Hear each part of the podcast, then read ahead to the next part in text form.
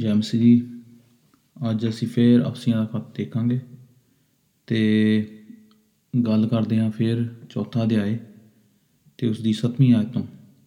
ਪਿਛਲੇ ਦੋ ਹਫ਼ਤਿਆਂ ਵਿੱਚ ਅਸੀਂ ਦੇਖਿਆ ਕਿ ਕਿਵੇਂ ਪਲੂਸ ਅਫਸੀਆਂ ਦੇ ਲੋਕਾਂ ਨੂੰ ਦੱਸਦਾ ਹੈ ਕਿ ਜਿਹੜੀ ਇੱਕ ਚਰਚ ਦੀ ਏਕਤਾ ਹੈ ਉਹ ਕਿਉਂ ਜ਼ਰੂਰੀ ਹੈ। ਤੇ ਅੱਜ ਅਸੀਂ ਗੱਲ ਕਰਦੇ ਹਾਂ ਜੋ ਖਾਦਮ ਲੋਕ ਹੁੰਦੇ ਹਨ ਚਰਚ ਵਿੱਚ, ਉਹਨਾਂ ਦਾ ਕੀ ਯੋਗਦਾਨ ਹੈ ਕਲੀਸਿਆ ਦੀ ਏਕਤਾ ਦੇ ਵਿੱਚ ਅਤੇ ਕਲੀਸਿਆ ਨੂੰ ਅ, ਜੋ ਖੁਦਾਵੰ ਨੇ ਗਿਫਟ ਦਿੱਤੇ ਹਨ ਅ, ਕਈ ਕੰਮ ਦਿੱਤੇ ਹਨ ਕਈ ਐਬਿਲਿਟੀਜ਼ ਸੌਂਪੀਆਂ ਹਨ ਉਹ ਕਿਉਂ ਅ, ਇੱਕ ਏਕਤਾ ਦੇ ਵਿੱਚ ਜੋ ਕਿ ਕਲੀਸਿਆ ਦੀ ਏਕਤਾ ਹੈ ਉਹਦੇ ਵਿੱਚ ਕਿਉਂ ਉਹ ਮਦਦਗਾਰ ਹਨ? ਅਸੀਂ ਇਹ ਅੱਜ ਦੇਖਦੇ ਹਾਂ। ਤੇ ਮੈਂ ਪੜ੍ਹਦਾ ਹਾਂ ਅ, ਸੱਤਵੀਂ ਆਇਤ ਤੋਂ। ਉਹਦੇ ਵਿੱਚ ਪਲੂਸ ਕਹਿੰਦਾ ਹੈ, ਪਰ ਅਸਾਂ ਵਿੱਚ ਹਰੇਕ ਉੱਤੇ ਮਸੀਹ ਦੇ ਦਾਨ ਦੇ ਅੰਦਾਜ਼ੇ ਦੇ ਅਨੁਸਾਰ ਕਿਰਪਾ ਕੀਤੀ ਗਈ। ਇਸ ਲਈ ਉਹ ਆਖਦਾ ਹੈ, ਜਾਂ ਉਹ ਉਤਾਹਾਂ ਨੂੰ ਚੜਿਆ ਉਹ ਬੰਧਨ ਨੂੰ ਬੰਨ ਲਿਆ ਅਤੇ ਮਨੁੱਖਾਂ ਨੂੰ ਦਾਨ ਦਿੱਤੇ। ਹੁਣ ਇਸ ਗੱਲ ਦਾ ਪਈ ਉਹ ਚੜਿਆ ਇਸ ਤੋਂ ਬਿਨਾ ਹੋਰ ਕੀ ਭਾਵ ਹੋ ਸਕਦਾ ਹੈ ਕਿ ਜੋ ਉਹ ਧਰਤੀ ਦੇ ਹੇਠਲਿਆਂ ਥਾਵਾਂ ਵਿੱਚ ਉਤਰਿਆ ਵੀ ਸੀ ਜਿਹੜਾ ਉਤਰਿਆ, ਸੋ ਉਹ ਹੈ ਜੋ ਸਾਰੇ ਆਕਾਸ਼ਾਂ ਦੇ ਉਤਾਹਾਂ ਚਾੜਿਆ ਵੀ ਸੀ, ਭਈ ਸਭੋ ਕੁਝ ਭਰਪੂਰ ਕਰੇ।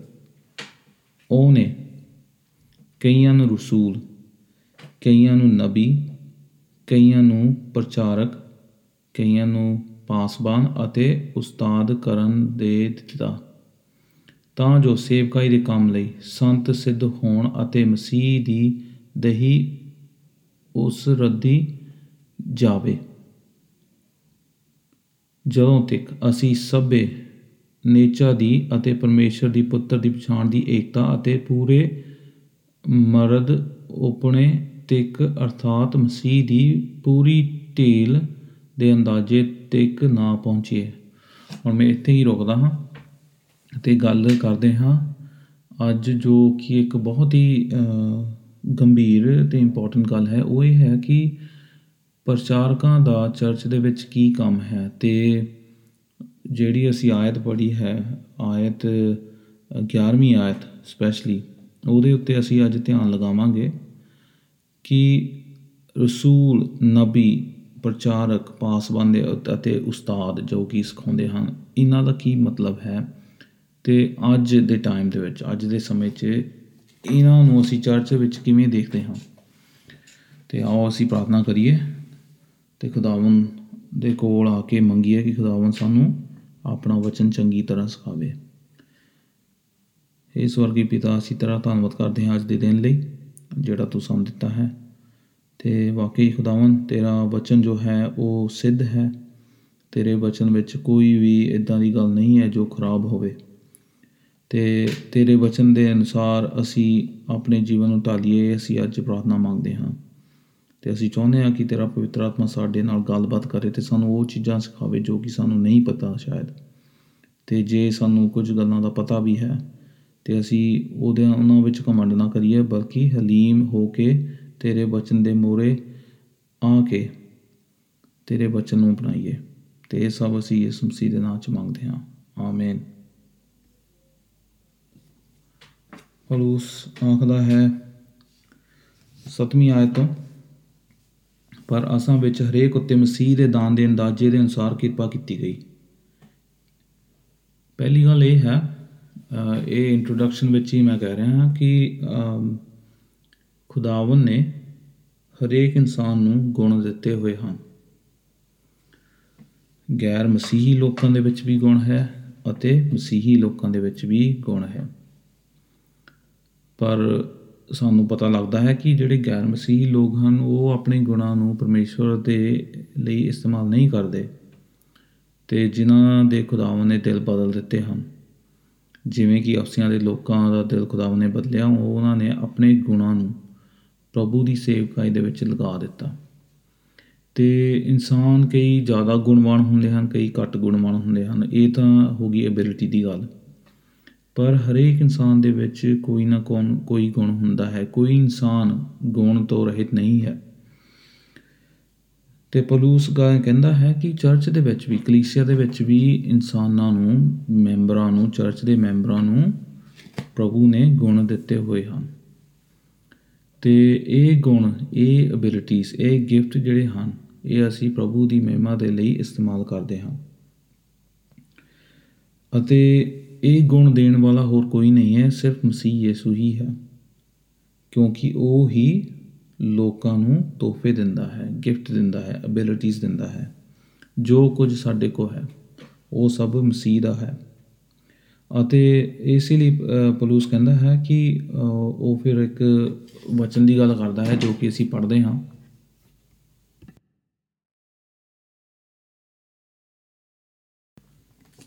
ਪੌਲੁਸ ਜੋ ਇਹ ਵਚਨ ਦੀ ਗੱਲ ਕਰਦਾ ਹੈ 8ਵੀਂ ਆਇਤ ਵਿੱਚ, ਉਹ ਜ਼ਬੂਰ 68 ਤੇ ਉਹਦੀ 18 ਜ਼ਬੂਰ 68 ਤੇ ਉਹਦੀ 18 ਆਇਤ ਤੋਂ ਲਿਆ ਗਿਆ ਹੈ। ਅਤੇ ਉਹ ਕਹਿੰਦਾ ਹੈ ਕਿ ਜਾਂ ਉਹ ਉਤਾਰਾਂ ਨੂੰ ਚੜਿਆ ਉਹ ਬੰਧਨ ਨੂੰ ਬੰਨ ਲਿਆ ਅਤੇ ਮਨੁੱਖਾਂ ਨੂੰ ਦਾਨ ਦਿੱਤੇ। ਇਹ ਜੋ ਗਿਫਟ ਹਨ, ਇਹ ਦਾਨ ਹਨ, ਇਹ ਗੁਣ ਹਨ, ਇਹ ਸਾਨੂੰ ਸਿਰਫ ਪ੍ਰਭੂ ਹੀ ਦੇ ਸਕਦਾ ਹੈ। ਤੇ ਇਹ ਚੀਜ਼ ਨੂੰ ਬਿਆਨ ਕਰਨ ਲਈ ਇਹ ਚੀਜ਼ ਨੂੰ ਸਮਝਾਉਣ ਲਈ ਪਲੂਸ ਫੇਰ ਲਿਖਦਾ ਹੈ 9ਵੀਂ ਆਇਤ ਵਿੱਚ ਕਿ ਕਿਵੇਂ ਪ੍ਰਭੂ ਯਿਸੂ ਮਸੀਹ ਇਸ ਦੁਨੀਆ ਵਿੱਚ ਆਇਆ ਤੇ ਉਹ ਦੁਆਰਾ ਅਸਮਾਨ ਵਿੱਚ ਚੜਿਆ ਗਿਆ। ਫਿਰ ਅਸੀਂ ਪੜ੍ਹਦੇ ਹਾਂ ਅਮ, ਉਤਪਤ ਦੀ ਕਿਤਾਬ ਉਸ ਦਾ 32ਵਾਂ ਅਧਿਆਇ ਉਹਦੇ ਵਿੱਚ ਅਸੀਂ ਪੜ੍ਹਦੇ ਹਾਂ ਕਿ ਕਿਵੇਂ ਯਾਕੂਬ ਨੂੰ ਪ੍ਰਭੂ ਦਿਖਿਆ ਸੁਪਨੇ ਦੇ ਵਿੱਚ, ਪ੍ਰਭੂ ਨੇ ਉਸ ਨੂੰ ਦਰਸ਼ਨ ਦਿੱਤਾ, ਜਿਸ ਦੇ ਵਿੱਚ ਇੱਕ ਆਕਾਸ਼ ਨੂੰ ਪੌੜੀ ਜਾਂਦੀ ਸੀ। ਤੇ ਉਹ ਪੌੜੀ ਸਵਰਗ ਦੇ ਵਿੱਚ ਜਾਂਦੀ ਸੀਗੀ ਤੇ ਉਸ ਨੇ ਪ੍ਰਭੂ ਨੂੰ ਖੜਾ ਹੋਇਆ ਦੇਖਿਆ, ਉਹ ਪੌੜੀ ਦੇ ਦੂਜੇ ਬੰਨੇ। ਅਤੇ ਯਾਕੂਬ ਨੂੰ ਪਤਾ ਲੱਗ ਗਿਆ ਕਿ ਵਾਕਈ ਹੀ ਪਰਮੇਸ਼ਰ ਉਸ ਦੇ ਨਾਲ ਸੀ।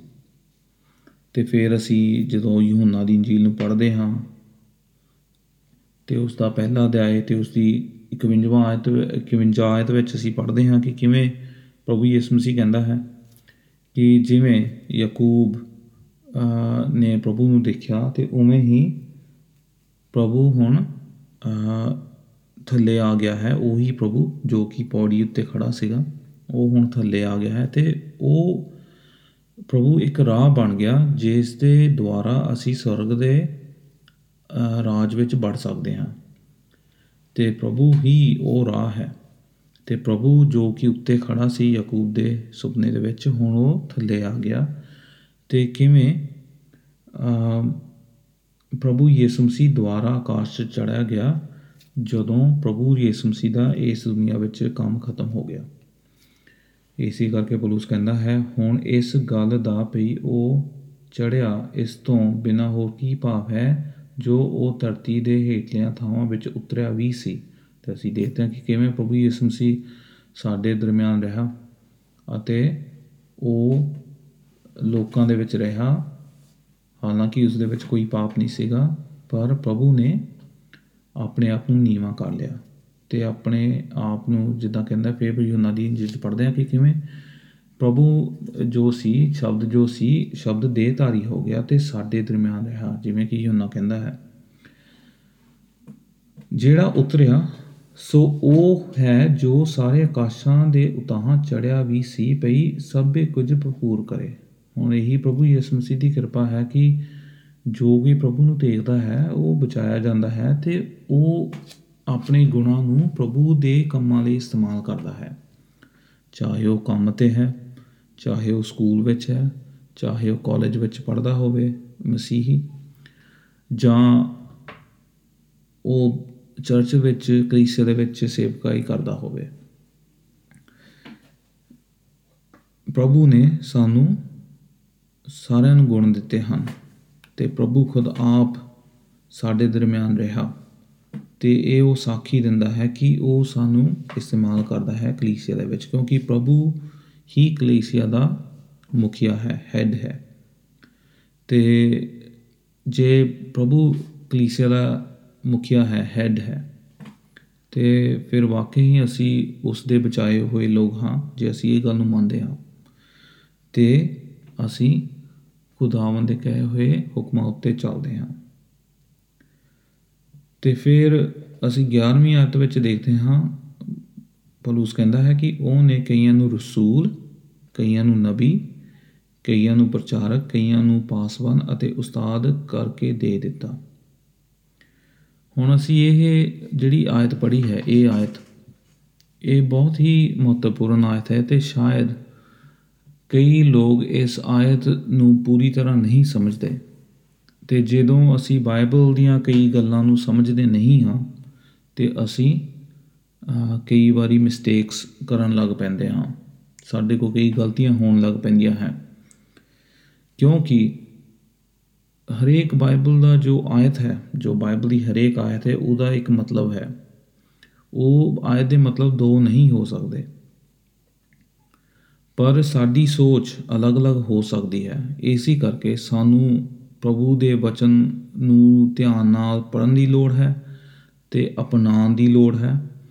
ਤੇ ਉਸ ਦੀ ਜਿਹੜੀ ਐਪਲੀਕੇਸ਼ਨ ਹੈ, ਉਹ ਬਹੁਤ ਹੀ ਜ਼ਰੂਰੀ ਹੈ ਵੀ ਅਸੀਂ ਉਹ ਵਚਨ ਨੂੰ ਆਪਣੇ ਉੱਤੇ ਕਿਵੇਂ ਲਗਾਈਏ, ਕਿਵੇਂ ਅਪਲਾਈ ਕਰੀਏ। ਸਾਡੀ ਡਾਕਟਰਿਨ ਸਾਡੇ ਜੋ ਖੁਦਾਵੰਦ ਨੇ ਸਾਨੂੰ ਸਿੱਖਿਆ ਦਿੱਤੀ ਹੈ, ਸ਼ਾਇਦ ਉਹ ਤਾਂ ਸਹੀ ਹੋ ਸਕਦੀ ਹੈ, ਪਰ ਜੇ ਅਸੀਂ ਉਹਦੀ ਐਪਲੀਕੇਸ਼ਨ ਸਹੀ ਨਹੀਂ ਕਰਾਂਗੇ, ਤੇ ਫਿਰ ਅਸੀਂ ਗਲਤੀਆਂ ਕਰ ਆਵਾਂਗੇ। ਹੁਣ ਮੈਂ ਇੱਕ ਐਗਜ਼ਾਮਪਲ ਦਿੰਦਾ ਹਾਂ ਵੀ ਬਾਈਬਲ ਇੱਕ ਜਿੱਦਾਂ ਕਹਿ ਲਓ, ਇੱਕ ਸਕੈਲਪਲ ਵਾਂਗੂ ਹੈ। ਜੋ ਕਿ ਡਾਕਟਰਸ ਯੂਜ਼ ਕਰਦੇ ਹਨ। ਸਕੈਲਪਲ ਜੋ ਹੁੰਦਾ ਹੈ ਉਹਨੂੰ ਡਾਕਟਰ ਇਸਤੇਮਾਲ ਕਰਦੇ ਹਨ। ਜਦੋਂ ਉਹ ਆਪਰੇਸ਼ਨ ਕਰਦੇ ਹਨ ਉਹ ਸਕੈਲਪਲ ਦੇ ਨਾਲ ਸਕਿਨ ਦੇ ਉੱਤੇ ਅ, ਕੱਟ ਮਾਰਦੇ ਹਨ ਤਾਂ ਕਿ ਉਹ ਜ਼ਖਮ ਦੇ ਵਿੱਚ ਵੜ ਸਕਣ ਤੇ ਉਸ ਨੂੰ ਸਾਫ਼ ਕਰ ਸਕਣ।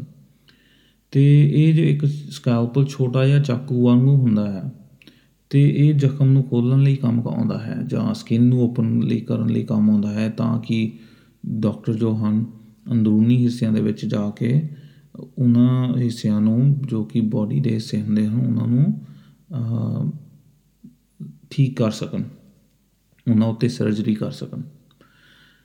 ਪਰ ਇਹ ਸਕੈਲਪਲ ਨਾਲ ਜੇ ਤੁਸੀਂ ਕਹੋ ਕਿ ਇੱਕ ਡਾਕਟਰ ਕਿਸੇ ਦੀ ਜਾਨ ਬਚਾ ਸਕਦਾ ਹੈ, ਤੇ ਇਹ ਸਕੈਲਪਲ ਦੇ ਨਾਲ ਉਹ ਡਾਕਟਰ ਕਿਸੇ ਦੀ ਜਾਨ ਵੀ ਲੈ ਸਕਦਾ ਹੈ। ਜੇ ਡਾਕਟਰ ਗਲਤ ਜਗ੍ਹਾ ਤੇ ਕੱਟ ਮਾਰ ਦਵੇ ਜਾਂ ਨਾੜੀਆਂ ਤੇ ਕੱਟ ਮਾਰ ਦਵੇ ਤੇ ਖੂਨ ਵਹਿਣਾ ਸ਼ੁਰੂ ਹੋ ਜਾਵੇਗਾ, ਤੇ ਜੇ ਉਹ ਗਲਤ ਜਗ੍ਹਾ ਕੱਟ ਮਾਰਦਾ ਹੈ ਜਿੱਥੇ ਨਹੀਂ ਮਾਰਨਾ ਚਾਹੀਦਾ, ਉੱਥੇ ਫਿਰ ਪ੍ਰੋਬਲਮ ਹੋ ਸਕਦੀ ਹੈ।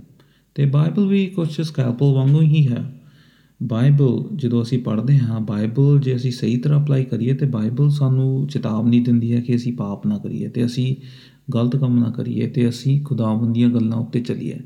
ਤੇ ਜੇ ਅਸੀਂ ਬਾਈਬਲ ਦੀਆਂ ਬਚਨਾਂ ਨੂੰ, ਬਾਈਬਲ ਦੀਆਂ ਜੋ ਆਇਤਾਂ ਹਨ, ਜੇ ਅਸੀਂ ਉਹਨਾਂ ਨੂੰ ਨਹੀਂ ਸਹੀ ਤਰ੍ਹਾਂ ਸਮਝਿਆ, ਤੇ ਫਿਰ ਸਾਡੀ ਜ਼ਿੰਦਗੀਆਂ ਦੇ ਵਿੱਚ ਬਹੁਤ ਹੀ ਕੁਝ ਖਰਾਬੀ ਹੋ ਸਕਦੀ ਹੈ। ਸਾਡੀ ਸਮਝ ਦੇ ਵਿੱਚ ਜੇ ਸਾਡੀ ਸਮਝ ਹੀ ਖਰਾਬ ਹੋ ਗਈ ਤੇ ਫਿਰ ਸਾਡਾ ਜੋ ਚਾਲ ਚੱਲਣ ਹੋ ਗਿਆ, ਸਾਡਾ ਜੋ ਵਿਸ਼ਵਾਸ ਹੋ ਗਿਆ ਜ- ਕਈ ਗੱਲਾਂ ਦੇ ਉੱਤੇ ਜੋ ਸਾਡੀ ਜਿਹੜੀ ਸਮਝ ਹੁੰਦੀ ਹੈ ਫਿਰ ਉਹ ਵੀ ਖਰਾਬ ਹੋ ਜਾਂਦੀ ਹੈ। ਜਿਵੇਂ ਕਿ ਅ, ਜੇ ਕੋਈ ਇਨਸਾਨ ਕਾਰ ਚਲਾਉਣਾ ਸਿੱਖਦਾ ਹੈ ਤੇ ਜੇ ਉਹ ਇਨਸਾਨ ਨੂੰ ਕੋਈ ਚੰਗੀ ਤਰ੍ਹਾਂ ਕਾਰ ਸਿਖਾਉਣਾ ਅ, ਸ- ਸ- ਸਿਖਾਉਣਾ ਨਾ ਚਾਵੇ ਕੋਈ ਇੰਸਟ੍ਰਕਟਰ ਜੇ ਸਹੀ ਸਿੱਖਿਆ ਨਹੀਂ ਦਿੰਦਾ ਕਾਰ ਚਲਾਉਣ ਦੀ ਉਹਨੇ ਫਿਰ ਕਾਰ ਦੂਜੇ ਲੋਕਾਂ 'ਚ ਮਾਰਨੀ ਹੈ। ਪਰ ਸ਼ਾਇਦ ਉਸ ਇਨਸਾਨ ਨੂੰ ਲੱਗੇਗਾ ਕਿ ਉਹ ਕਾਰ ਸਹੀ ਚਲਾਉਂਦਾ ਸੀਗਾ। ਪਰ ਜਿਹੜਾ ਚੰਗਾ ਇੰਸਟ੍ਰਕਟਰ ਹੁੰਦਾ ਹੈ, ਉਹ ਚੰਗੀ ਤਰ੍ਹਾਂ ਕਾਰ ਦੀਆਂ ਹਦਾਇਤਾਂ ਨੂੰ ਦੱਸਦਾ ਹੈ ਤਾਂ ਕਿ ਜੋ ਸਿੱਖਦਾ ਹੈ ਕਾਰ ਚਲਾਉਣਾ, ਉਹ ਕਿਸੇ ਦੇ ਵਿੱਚ ਟੱਕਰ ਨਾ ਮਾਰੇ ਤੇ ਉਹ ਚੰਗੀ ਤਰ੍ਹਾਂ ਕਾਰ ਚਲਾਵੇ। ਇਵੇਂ ਹੀ ਬਾਈਬਲ ਨੂੰ ਅਸੀਂ ਸਹੀ ਤਰ੍ਹਾਂ ਜੇ ਸਿੱਖਣਾ ਚਾਹੁੰਦੇ ਹਾਂ, ਸਾਨੂੰ ਧਿਆਨ ਦੇਣ ਦੀ ਲੋੜ ਹੈ। ਉਹ ਸਾਰੀਆਂ ਹਦਾਇਤਾਂ ਤੇ ਹਦਾਇਤਾਂ ਦੇ ਜੋ ਕਿ ਸਾਨੂੰ ਇਸ਼ਾਰਾ ਕਰਦੀਆਂ ਹਨ ਕਿ ਅਸੀਂ ਬਾਈਬਲ ਨੂੰ ਕਿਵੇਂ ਪੜ੍ਹੀਏ ਤੇ ਇਹਨਾਂ ਚੀਜ਼ਾਂ ਦੇ ਅਰਥ ਕੀ ਹਨ। ਕਿਉਂਕਿ ਬਾਈਬਲ ਇੱਕ ਬਹੁਤ ਹੀ ਡੂੰਘੀ ਕਿਤਾਬ ਹੈ।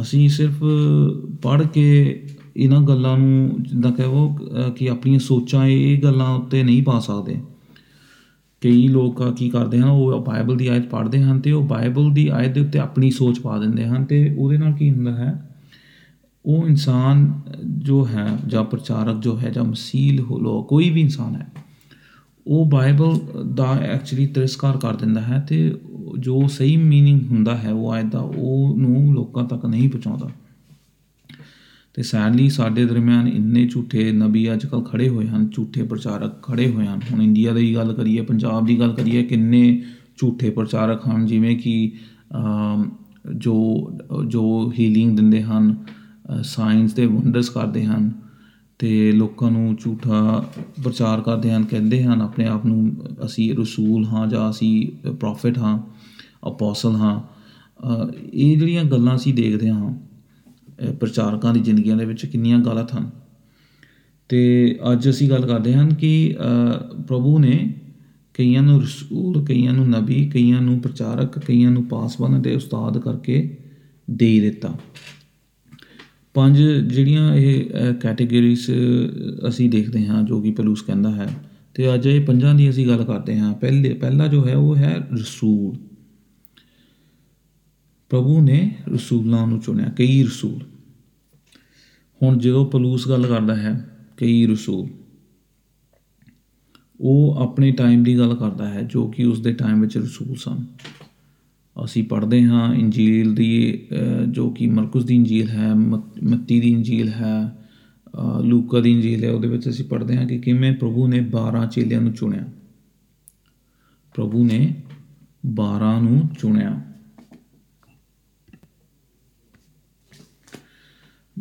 ਮੱਤੀ ਉਸ ਦਾ 10 ਅਧਿਆਏ ਤੇ ਉਹਦੀ 1 ਤੋਂ 4 ਆਇਤ ਫਿਰ ਮਰਕੁਸ ਉਹਦਾ 3 ਅਧਿਆਏ ਤੇ ਉਹਦੀ 13 ਤੋਂ 16 ਆਇਤ ਅਤੇ ਲੂਕਾ ਦੀ ਇੰਜੀਲ ਉਹਦਾ 6 ਅਧਿਆਏ ਤੇ ਉਹਦੀ 12 ਤੋਂ 16 ਆਇਤ ਤੱਕ।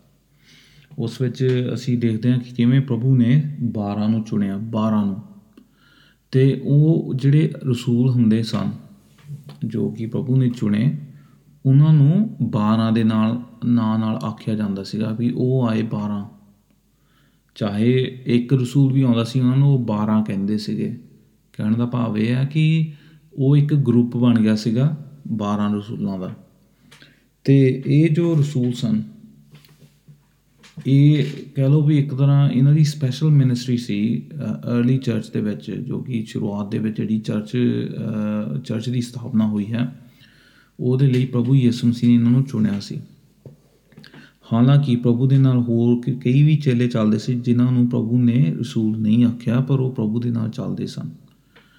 ਤੇ ਪ੍ਰਭੂ ਦੇ ਨਾਲ ਕਈ ਔਰਤਾਂ ਵੀ ਚੱਲਦੀਆਂ ਸਨ, ਉਹ ਵੀ ਪ੍ਰਭੂ ਦੀ ਖਿਦਮਤ ਕਰਦੀਆਂ ਸੀ। ਹਾਲਾਂਕਿ ਉਹਨਾਂ ਔਰਤਾਂ ਨੂੰ ਪ੍ਰਚਾਰ ਕਰਨ ਦੀ ਜਾਂ ਜਾਂ ਹੋਰ ਜੋ ਕਿ ਪ੍ਰਚਾਰਕ ਜੋ ਕੰਮ ਕਰਦੇ ਹਨ, ਉਹਨਾਂ ਦੀ ਅਨੁਮਤੀ ਨਹੀਂ ਸੀ ਦਿੱਤੀ ਗਈ। ਅਤੇ ਇਹ ਤੋਂ ਪਹਿਲਾਂ ਤਾਂ ਪਤਾ ਲੱਗਦਾ ਹੈ ਕਿ ਜੋ ਰਸੂਲ ਸਨ, ਉਹ ਬੰਦੇ ਸਨ, ਉਹ ਔਰਤਾਂ ਨਹੀਂ ਸਨ। ਪਹਿਲੀ ਗੱਲ ਤਾਂ ਇਹ ਹੋ ਗਈ ਦੂਜੀ ਗੱਲ ਇਹ ਹੋ ਗਈ ਵੀ ਅ, ਜਿਹੜੇ ਰਸੂਲ ਸਨ ਅ, ਉਹ ਪ੍ਰਭੂ ਦੇ ਖਾਸ ਸੱਦੇ ਹੋਏ ਲੋਕ ਸਨ। ਜਦੋਂ ਰਸੂਲ ਸਭ ਮਰ ਗਏ ਉਸ ਤੋਂ ਬਾਅਦ ਰਸੂਲਾਂ ਦਾ ਟਾਈਮ ਖਤਮ ਹੋ ਗਿਆ। ਪ੍ਰਭੂ ਨੇ ਰਸੂਲਾਂ ਨੂੰ ਕਈ ਇਦਾਂ ਦੇ ਅ, ਤੋਹਫੇ ਦਿੱਤੇ ਹੋਏ ਸਨ ਜੋ ਕਿ ਅੱਜ ਸਾਨੂੰ ਨਹੀਂ ਮਿਲਦੇ।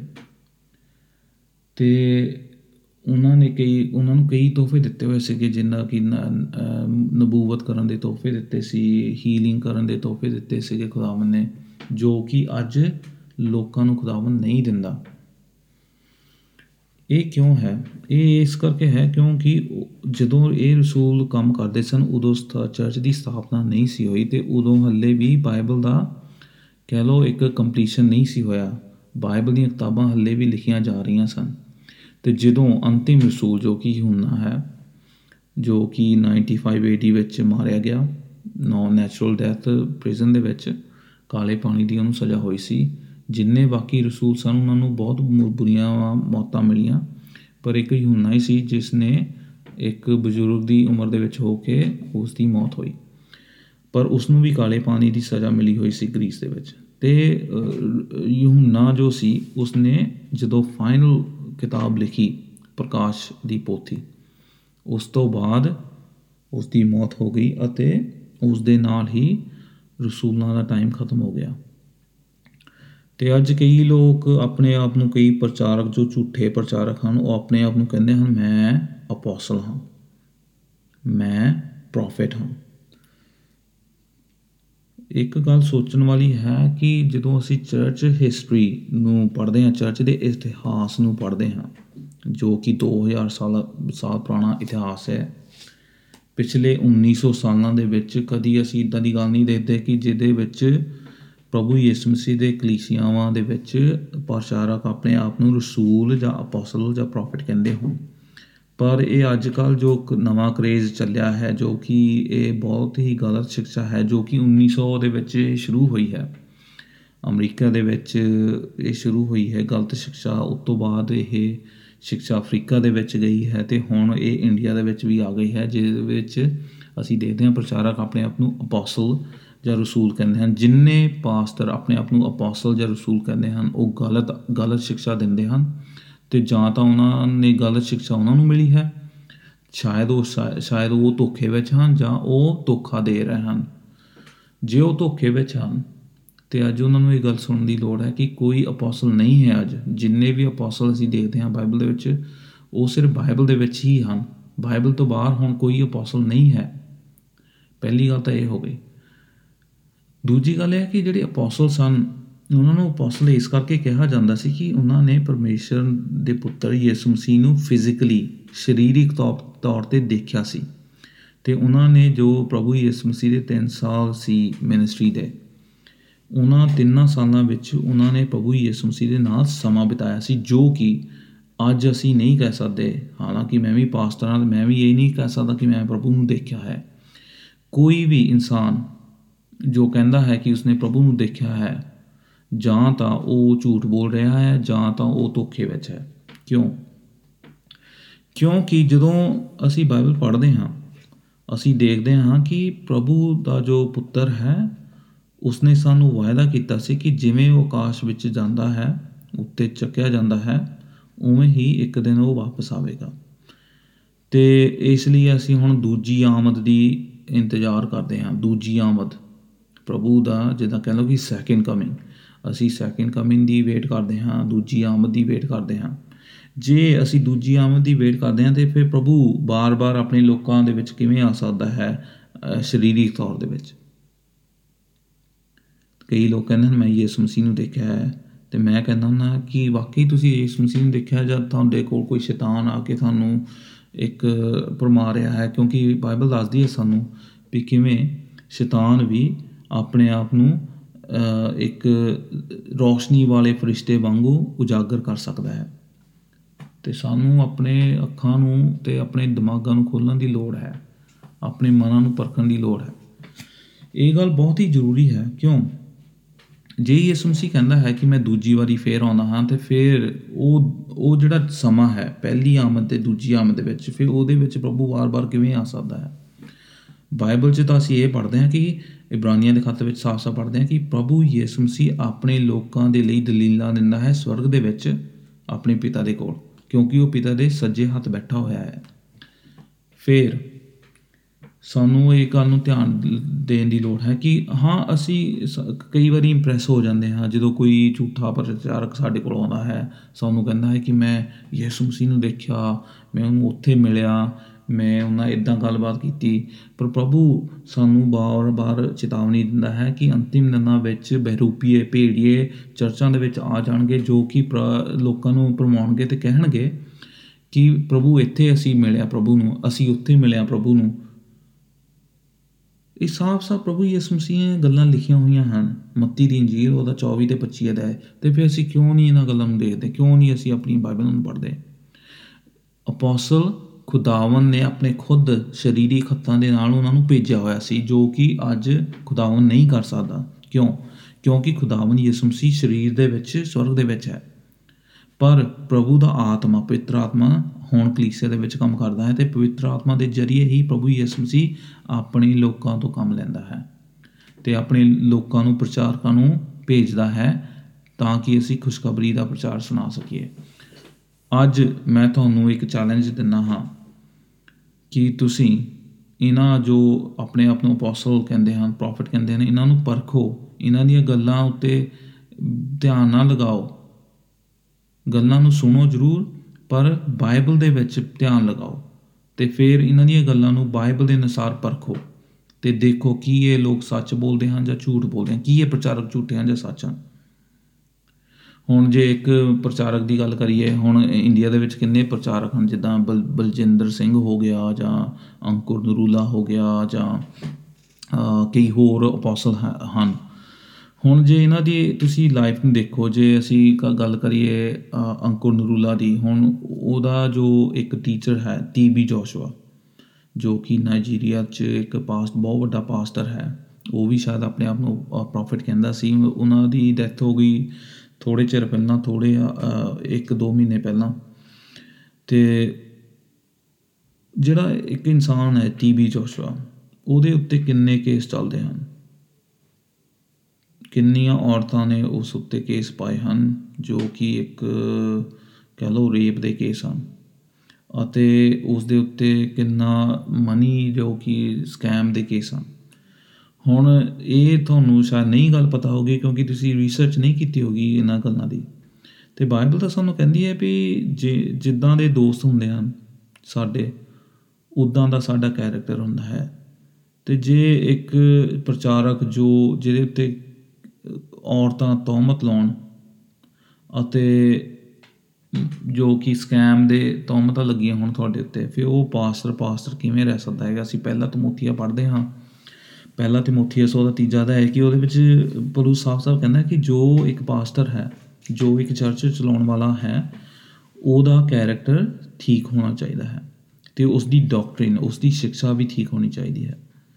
ਤੇ ਇਹ ਗੱਲਾਂ ਅੱਜ ਅਸੀਂ ਜੋ ਦੇਖਦੇ ਹਾਂ ਅੱਜ ਕੱਲ ਸਾਡੇ ਜੋ ਸਾ- ਅਸੀਂ ਜੋ ਪਰਮਾਏ ਹੋਏ ਲੋਕ ਹਾਂ, ਕਲੀਸਿਆਵਾਂ ਕਲੀਸਿਆਵਾਂ ਨਹੀਂ ਹਨ, ਉਹ ਸਿਰਫ ਇੱਕ ਕਹਿ ਲਓ ਮਿਰੇਕਲ ਦੇ ਪਿੱਛੇ ਭੱਜਦੇ ਹਨ ਉਹ ਲੋਕ। ਤੇ ਉਹਨਾਂ ਨੂੰ ਚਾ- ਉਹ ਚਾਹੁੰਦੇ ਹਨ ਕਿ ਸਾਨੂੰ ਪੈਸਾ ਮਿਲੇ ਸਾਨੂੰ ਚੰਗੀ ਸਿਹਤ ਮਿਲੇ ਸਾਨੂੰ ਅ, ਚੰਗੀ ਜੌਬ ਮਿਲੇ ਅਸੀਂ ਬਾਹਰ ਜਾਈਏ। ਬਸ ਇਹ ਉਹ ਪ੍ਰਭੂ ਤੋਂ ਚਾਹੁੰਦੇ ਆ ਜਿਵੇਂ ਕਿ ਇੱਕ ਅੱਲਾਦੀਨ ਦਾ ਜਿੱਦਾਂ ਚਿਰਾਗ ਨਹੀਂ ਸੀ ਹੁੰਦਾ ਉਹ ਚਿਰਾਗ ਨੂੰ ਜਦੋਂ ਅੱਲਾਦੀਨ ਘੱਸਦਾ ਸੀਗਾ ਜੀਨੀ ਬਾਹਰ ਆ ਜਾਂਦਾ ਸੀਗਾ ਜਿੰਨ। ਤੇ ਜਿੰਨ ਉਹਨੂੰ ਕਹਿੰਦਾ ਸੀ ਜੋ ਮੰਗਣਾ ਤੂੰ ਮੰਗ ਲਾ। ਅੱਜ ਕੱਲ ਦੇ ਜਿਹੜੇ ਪ੍ਰਚਾਰਕ ਹਨ ਉਹਨਾਂ ਨੇ ਪ੍ਰਭੂ ਯਿਸੂ ਮਸੀਹ ਨੂੰ ਇੱਕ ਜਿੰਨ ਵਾਂਗੂ ਬਣਾ ਦਿੱਤਾ ਹੈ ਕਿ ਪ੍ਰਭੂ ਯਿਸੂ ਮਸੀਹ ਦੇ ਕੋਲ ਜੇ ਤੁਸੀਂ ਆਉਂਦੇ ਹੋ ਦਾਨ ਦੂਨ ਦਿੰਦੇ ਹੋ ਪੈਸਾ ਦਿੰਦੇ ਹੋ ਆਪਣਾ ਅ, ਈਮਾਨ ਲਿਆਉਂਦੇ ਹੋ ਤੇ ਤੁਹਾਨੂੰ ਖੁਦਾਵੰਦ ਇਹ ਸਾਰੀਆਂ ਚੀਜ਼ਾਂ ਦੇ ਦਊਗਾ। ਪਰ ਬਾਈਬਲ 'ਚ ਕਿਤੇ ਨਹੀਂ ਲਿਖਿਆ ਕਿ ਪ੍ਰਭੂ ਕਹਿੰਦਾ ਹੈ ਕਿ ਅ, ਮੈਂ ਤੁਹਾਨੂੰ ਅ, ਇਹ ਸਾਰੀਆਂ ਚੀਜ਼ਾਂ ਦਵਾਂਗਾ। ਪ੍ਰਭੂ ਇਹ ਕਹਿੰਦਾ ਹੈ ਕਿ ਜੇ ਤੁਸੀਂ ਮੇਰੇ ਕੋਲ ਆਉਂਦੇ ਹੋ ਮੈਂ ਤੁਹਾਨੂੰ ਸਦੀਪਕ ਜੀਵਨ ਦਿੰਦਾ ਹਾਂ ਜੋ ਕਿ ਇਹ ਦੁਨੀਆ ਦੇ ਜੋ ਜਿੰਨੇ ਖਜ਼ਾਨੇ ਹਨ ਉਹਨਾਂ ਤੋਂ ਕਿਤੇ ਬਿਹਤਰ ਹਨ। ਪ੍ਰਭੂ ਯਿਸੂ ਮਸੀਹ ਤੁਹਾਨੂੰ ਅਮੀਰ ਬਣਾਉਣ ਲਈ ਨਹੀਂ ਆਇਆ। ਜੇ ਤੁਸੀਂ ਅਮੀਰ ਹੋ ਮੈਂ ਖੁਦਾਵੰਦ ਦਾ ਧੰਨਵਾਦ ਕਰਦਾ ਹਾਂ। ਜੇ ਤੁਹਾਨੂੰ ਖਾਣਾ ਮਿਲਦਾ ਹੈ ਤੁਹਾਡੇ ਕੋਲ ਚੰਗੀ ਜੋਬ ਹੈ ਪ੍ਰਭੂ ਦਾ ਧੰਨਵਾਦ ਕਰੋ। ਪਰ ਇਹਦਾ ਮਤਲਬ ਇਹ ਨਹੀਂ ਹੈ ਕਿ ਅ, ਜੇ ਤੁਸੀਂ ਅਮੀਰ ਹੋ ਤੇ ਪ੍ਰਭੂ ਤੁਹਾਡੇ ਨਾਲ ਖੁਸ਼ ਹੈ ਜੇ ਤੁਸੀਂ ਗਰੀਬ ਹੋ ਤੇ ਪ੍ਰਭੂ ਤੁਹਾਡੇ ਨਾਲ ਨਾ ਖੁਸ਼ ਹੈ। ਨਹੀਂ। ਪ੍ਰਭੂ ਉਹ ਇਨਸਾਨ ਤੋਂ ਖੁਸ਼ ਹੈ ਜੋ ਆਪਣਾ ਈਮਾਨ ਪ੍ਰਭੂ ਤੇ ਲਾਉਂਦਾ ਹੈ। ਪ੍ਰਭੂ ਦੀਆਂ ਗੱਲਾਂ ਤੇ ਲਾਉਂਦਾ ਹੈ ਤੇ ਝੂਠ ਤੋਂ ਭੱਜਦਾ ਹੈ ਤੇ ਪਾਪ ਤੋਂ ਭੱਜਦਾ ਹੈ। ਜੋ ਆਪਣੇ ਆਪ ਨੂੰ ਅਪੋਸਲ ਕਹਿੰਦੇ ਹਨ, ਮੇਰੇ ਹਿਸਾਬ ਨਾਲ ਉਹ ਪ੍ਰਚਾਰਕ ਨਹੀਂ ਹਨ। ਕਿਉਂਕਿ ਬਾਈਬਲ ਸਾਨੂੰ ਕਹਿੰਦੀ ਹੈ ਕਿ ਜੋ ਅਪੋਸਲ ਸਨ, ਉਹਨਾਂ ਨੇ ਖੁਦਾ ਨੂੰ ਆਪਣੀ ਅੱਖਾਂ ਨਾਲ ਦੇਖਿਆ ਫਿਜ਼ੀਕਲੀ 2000 ਸਾਲ ਪਹਿਲਾਂ।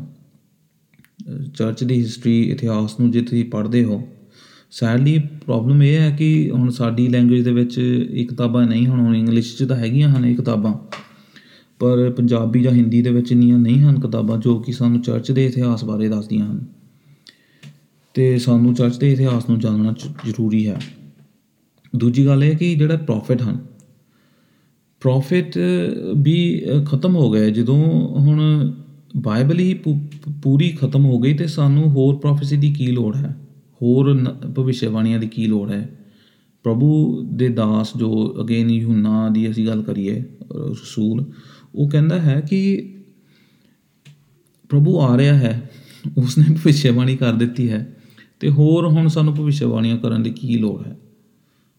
ਬਾਈਬਲ ਨੇ ਤਾਂ ਸਾਫ਼-ਸਾਫ਼ ਕਹਿ ਦਿੱਤਾ ਹੈ ਕਿ ਅੰਤਿਮ ਦਿਨਾਂ ਵਿੱਚ ਇਹ ਸਭ ਗੱਲਾਂ ਹੋਣਗੀਆਂ, ਝੂਠੇ ਨਬੀ ਖੜੇ ਹੋ ਜਾਣਗੇ, ਚਰਚ ਦੇ ਲੋਕ, ਕਲੀਸਿਆਵਾਂ ਦੇ ਲੋਕ ਸੱਚ ਨੂੰ ਨਹੀਂ ਜਾਣਨਗੇ ਤੇ ਸ- ਕ- ਕਲੀਸਿਆ ਦੇ ਵਿੱਚ ਇੰਨੇ ਲੋਕ ਹੋਣਗੇ ਜਿਨ੍ਹਾਂ ਦੇ ਬਪਤਿਸਮੇ ਤਾਂ ਲਏ ਹੋਏ ਹਨ, ਪਰ ਉਹਨਾਂ ਦੇ ਦਿਲ ਪ੍ਰਭੂ ਤੋਂ ਦੂਰ ਹਨ, ਉਹ ਬਚਾਏ ਵੀ ਨਹੀਂ ਗਏ।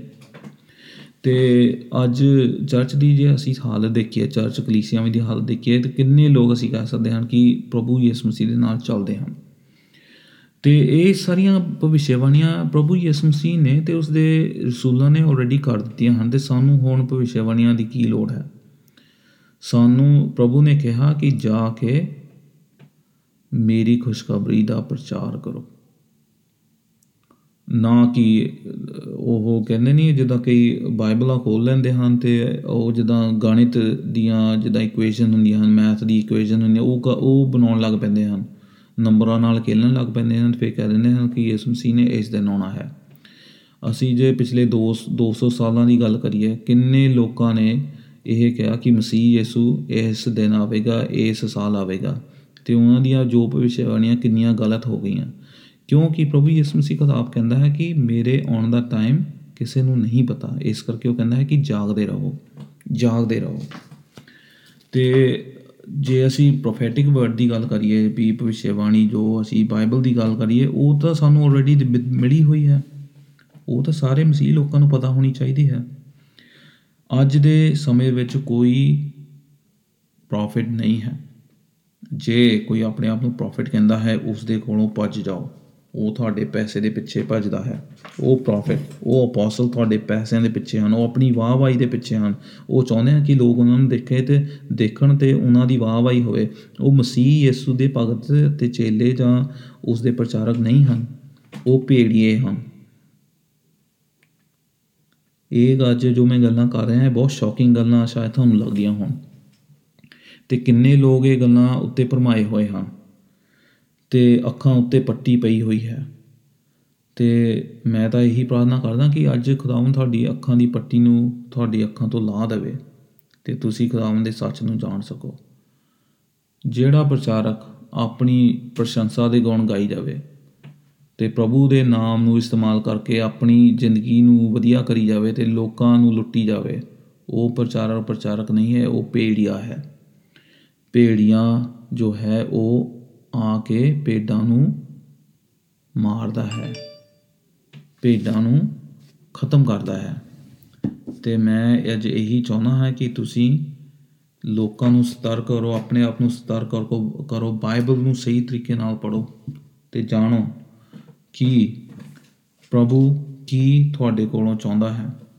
ਫਿਰ ਅਸੀਂ ਗੱਲ ਕਰਦੇ ਹਾਂ ਅ, ਕਈਆਂ ਨੂੰ ਪ੍ਰਭੂ ਨੇ ਪ੍ਰਚਾਰਕ ਅਤੇ ਪਾਸਬਾਨਾਂ ਦੇ ਉਸਤਾਦ ਕਰਨ ਲਈ ਦਿੱਤਾ। ਓਕੇ ਤੇ ਇੰਗਲਿਸ਼ ਵਿੱਚ ਇਹਨਾਂ ਨੂੰ ਅਸੀਂ ਕਹਿੰਦੇ ਆ ਵੀ ਕਈ ਇਵੈਂਜਲਿਸਟ ਹੋਏ ਹਨ, ਕਈ ਪਾਸਟਰ ਅਤੇ ਟੀਚਰਸ ਹੋਏ ਹਨ। ਜਿਵੇਂ ਕਿ ਮੈਂ ਆਖਿਆ ਕਿ ਜਿਹੜੇ ਅਪੋਸਲ ਤੇ ਪ੍ਰੋਫੈਟ ਹਨ, ਉਹ ਅੱਜ ਦੇ ਸਮੇਂ ਸਮੇਂ ਵਿੱਚ ਨਹੀਂ ਪਾਏ ਜਾਂਦੇ, ਉਹ ਸਿਰਫ ਬਾਈਬਲ ਦੇ ਵਿੱਚ ਹੀ ਪਾਏ ਜਾਂਦੇ ਹਨ। ਪਰ ਜਿਹੜੇ ਅੱਗੇ ਪ- ਪਲੂਸ ਕਹਿੰਦਾ ਹੈ, ਤਿੰਨ ਜਿਹੜੀਆਂ ਅੱਗੇ ਤਿੰਨ ਸ਼੍ਰੇਣੀਆਂ ਹਨ, ਉਹ ਇਹ ਹੈ ਕਿ ਇਵੈਂਜਲਿਸਟ ਪ੍ਰਭੂ ਨੇ ਕਿਹਾ ਕਿ ਅ, ਜਾ ਕੇ ਮੇਰੇ ਨਾਮ ਦਾ ਸੁਸਮਾਚਾਰ ਸ- ਸੁਣਾਵੋ। ਤੇ ਕਈ ਲੋਕਾਂ ਨੂੰ ਅ, ਖੁਦਾਵੰ ਨੇ ਕਈ ਆਦਮੀਆਂ ਨੂੰ ਖੁਦਾਵੰ ਨੇ ਇਵੈਂਜਲਿਸਟ ਦੇ ਤੌਰ ਤੇ ਚੁਣਿਆ ਹੋਇਆ ਹੈ। ਉਹ ਜਾ ਕੇ ਪ੍ਰਭੂ ਦਾ ਪ੍ਰਚਾਰ ਕਰਦੇ ਹਨ ਸੜਕਾਂ ਸੜਕਾਂ ਦੇ ਉੱਤੇ ਜਾਂਦੇ ਹਨ ਘਰਾਂ ਦੇ ਵਿੱਚ ਜਾ ਕੇ ਪ੍ਰਭੂ ਦਾ ਪ੍ਰਚਾਰ ਕਰਦੇ ਹਨ। ਲੋਕਾਂ ਨੂੰ ਦੱਸਦੇ ਹਨ ਕਿ ਖੁਸ਼ਖਬਰੀ ਕੀ ਹੈ। ਤੇ ਖੁਸ਼ਖਬਰੀ ਕੀ ਹੈ? ਖੁਸ਼ਖਬਰੀ ਇਹ ਹੈ ਕਿ ਤੁਸੀਂ ਆਪਣੇ ਪਾਪਾਂ 'ਚ ਫਸੇ ਸੀ ਤੇ ਆਪਣੇ ਆਪ ਨੂੰ ਨਹੀਂ ਸੀ ਬਚਾ ਸਕਦੇ ਪ੍ਰਭੂ ਦੇ ਕਰੋਧ ਤੋਂ। ਪਰ ਪ੍ਰਭੂ ਨੇ ਤੁਹਾਡੇ ਉੱਤੇ ਕਿਰਪਾ ਕੀਤੀ ਤੇ ਆਪਣੇ ਪੁੱਤਰ ਨੂੰ ਇਸ ਦੁਨੀਆਂ ਦੇ ਘੱਲ ਦਿੱਤਾ ਤੇ ਉਹ ਪੁੱਤਰ ਨੇ ਤੁਹਾਡੇ ਅ, ਕਰਜ਼ੇ ਨੂੰ ਲਾਹ ਦਿੱਤਾ ਆਪਣੇ ਖੂਨ ਦੇ ਜ਼ਰੀਏ ਜਦੋਂ ਉਹ ਸਲੀਬ ਤੇ ਮਾਰਿਆ ਗਿਆ। ਤੇ ਪ੍ਰਭੂ ਨੇ ਪਿਤਾ ਨੇ ਆਪਣੇ ਪੁੱਤਰ ਨੂੰ ਅ, ਸਾਡੇ ਲਈ ਆਪਣੇ ਅ, ਸਾਡੇ ਪਾਪਾਂ ਲਈ ਆਪ- ਅ, ਨੂੰ ਸਾਡੇ ਪਾਪਾਂ ਲਈ ਖੁਦਾਵੰ ਨੇ ਆਪਣੇ ਪੁੱਤਰ ਨੂੰ ਮਾਰ ਦਿੱਤਾ ਸਲੀਬ ਤੇ। ਤੇ ਉਸ ਦੇ ਬਲੀਦਾਨ ਦੇ ਜ਼ਰੀਏ ਹੁਣ ਅਸੀਂ ਬਚਾਏ ਜਾਂਦੇ ਹਾਂ। ਤੇ ਪ੍ਰਭੂ ਯਿਸੂ ਮਸੀਹ ਤੀਜੇ ਦਿਨ ਜਿੰਦਾ ਉਹ ਉੱਠ- ਹੋ ਉੱਠਿਆ ਤੇ ਜਿੰਦਾ ਹੋ ਉੱਠਣੇ ਦੀ ਗੱਲ ਇਹ ਹੈ ਕਿ ਉਹ ਵਾਕਈ ਹੀ ਮੌਤ ਉੱਤੇ ਫਤਹ ਪਾਉਂਦਾ ਹੈ। ਤੇ ਹੁਣ ਜੋ ਕੋਈ ਮਸੀਹ ਤੇ ਵਿਸ਼ਵਾਸ ਲਿਆਉਂਦਾ ਹੈ, ਜੋ ਕੋਈ ਮਨ ਫੇਰਦਾ ਹੈ, ਤੌਬਾ ਕਰਦਾ ਹੈ, ਉਹ ਪ੍ਰਭੂ ਯਿਸੂ ਮਸੀਹ ਦੀ ਕਿਰਪਾ ਦੇ ਰਾਹੀਂ ਬਚਾਇਆ ਜਾਂਦਾ ਹੈ ਤੇ ਉਹ ਸਵਰਗ ਦੇ ਰਾਜ ਦਾ ਅਧਿਕਾਰੀ ਬਣ ਜਾਂਦਾ ਹੈ ਤੇ ਪਿਤਾ ਉਸ ਨੂੰ ਆਪਣਾ ਪੁੱਤਰ ਜਾਂ ਪੁੱਤਰੀ ਕਹਿੰਦਾ ਹੈ। ਇਹ ਖੁਸ਼ਖਬਰੀ ਹੈ। ਤੇ ਸਾਨੂੰ ਇਹ ਖੁਸ਼ਖਬਰੀ ਦਾ ਪ੍ਰਚਾਰ ਕਰਨ ਲਈ ਹੁਕਮ ਦਿੱਤਾ ਹੋਇਆ ਹੈ। ਤੇ ਅਸੀਂ ਚਾਹੁੰਦੇ ਹਾਂ ਕਿ ਲੋਕ ਚੰਗੇ ਇਵੈਂਜਲਿਸਟ ਬਣਨ ਤਾਂ ਕਿ ਖੁਦਾਵੰਦ ਦੇ ਨਾਮ ਨੂੰ ਮਹਿਮਾ ਦੇ ਸਕਣ ਜਦੋਂ ਖੁਦਾਵੰਦ ਦੇ ਨਾਮ ਤੇ ਉਸ ਦੇ ਵਚਨ ਦਾ ਪ੍ਰਚਾਰ ਸਹੀ ਤਰੀਕੇ ਨਾਲ ਹੁੰਦਾ ਹੈ। ਤੇ ਅੱਜ ਜੋ ਦੁਨੀਆ ਅਸੀਂ ਦੇਖਦੇ ਹਾਂ ਪਾਪਾਂ 'ਚ ਫਸੀ ਹੈ ਦੁਨੀਆ ਅ, ਬਹੁਤ ਗਲਤ ਕੰਮਾਂ 'ਚ ਫਸੀ ਹੈ ਤੇ ਖੁਦਾਵੰਦ ਨੂੰ ਉਹ ਨਹੀਂ ਜਾਣਦੇ ਲੋਕ ਤੇ ਖੁਦਾਵੰਦ ਦੇ ਵਚਨਾਂ ਦਾ ਤਿਰਸਕਾਰ ਕਰਦੇ ਹਨ ਖੁਦਾਵੰਦ ਦੇ ਲੋਕਾਂ ਨੂੰ ਮਾਰਦੇ ਹਨ। ਇਹ ਦੁਨੀਆ ਜਿੱਦਾਂ ਦੀ ਹੈ। ਤੇ ਪ੍ਰਭੂ ਚਾਹੁੰਦਾ ਹੈ ਕਿ ਜੋ ਖੁਦਾਵੰਦ ਦੇ ਚੁਣੇ ਹੋਏ ਲੋਕ ਹਨ ਉਹ ਲੋਕਾਂ ਦੇ ਕੋਲ ਗੁਆਚੇ ਹੋਏ ਲੋਕਾਂ ਦੇ ਕੋਲ ਜਾ ਕੇ ਖੁਦਾਵੰਦ ਦਾ ਪ੍ਰਚਾਰ ਕਰਨ ਅਤੇ ਉਹਨਾਂ ਨੂੰ ਅ, ਇੱਕ ਵਾਰਨਿੰਗ ਦੇਣ ਕਿ ਪ੍ਰਭੂ ਆ ਰਿਹਾ ਹੈ। ਇਸ ਲਈ ਆਪਣੇ ਆਪ ਨੂੰ ਤਿਆਰ ਕਰੋ ਅਤੇ ਜਦੋਂ ਕੋਈ ਇਵੈਂਜਲਿਸਟ ਜਾ ਕੇ ਪ੍ਰਚਾਰ ਕਰਦਾ ਹੈ ਮਿਸ਼ਨਰੀ ਜਾ ਕੇ ਪ੍ਰਚਾਰ ਕਰਦਾ ਹੈ ਦੂਜੇ ਦੇਸ਼ਾਂ ਦੇ ਵਿੱਚ ਜਾਂ ਆਪਣੇ ਦੇਸ਼ ਵਿੱਚ ਹੀ ਰਹਿ ਕੇ ਤੇ ਕਈ ਲੋਕ ਉਹਨਾਂ ਦੀ ਗੱਲਾਂ ਨੂੰ ਸੁਣਦੇ ਹਨ ਤੇ ਉਹ ਮਨ ਫੇਰਦੇ ਹਨ ਤੌਬਾ ਕਰਦੇ ਹਨ ਤੇ ਉਹ ਪ੍ਰਭੂ ਦੀ ਕਲੀਸਿਆ ਦੇ ਵਿੱਚ ਸ਼ਾਮਲ ਕੀਤੇ ਜਾਂਦੇ ਹਨ ਤੇ ਇਵੇਂ ਲੋਕ ਲੋਕਾਂ ਨੂੰ ਖੁਦਾਵੰਦ ਬਚਾਉਂਦਾ ਹੈ। ਤੇ ਜਦੋਂ ਉਹ ਲੋਕ ਬਚਾਏ ਜਾਂਦੇ ਹਨ ਜਦੋਂ ਕਿ ਜਦੋਂ ਅਸੀਂ ਵੀ ਅ, ਆਪਣੇ ਅਮ, ਆਪ ਨੂੰ ਅ, ਪ੍ਰਭੂ ਦੇ ਸਬੁਰਦ ਕੀਤਾ ਤੌਬਾ ਕੀਤੀ ਪਾਪਾਂ ਤੋਂ ਮਾਫੀ ਮੰਗੀ ਪ੍ਰਭੂ ਨੂੰ ਸ- ਸਵੀਕਾਰ ਕੀਤਾ। ਹਾਲਾਂਕਿ ਅਸੀਂ ਸਵੀਕਾਰ ਨਹੀਂ ਕਰਦੇ ਇੱਕ ਤਰ੍ਹਾਂ ਪ੍ਰਭੂ ਸਾਨੂੰ ਸਵੀਕਾਰ ਕਰਦਾ ਹੈ। ਅਸੀਂ ਤਾਂ ਸਿਰਫ ਖੁਦਾਵੰਦ ਤੋਂ ਆ ਕੇ ਅ, ਕਿਰਪਾ ਨੂੰ ਰਿਸੀਵ ਕਰਦੇ ਹਾਂ।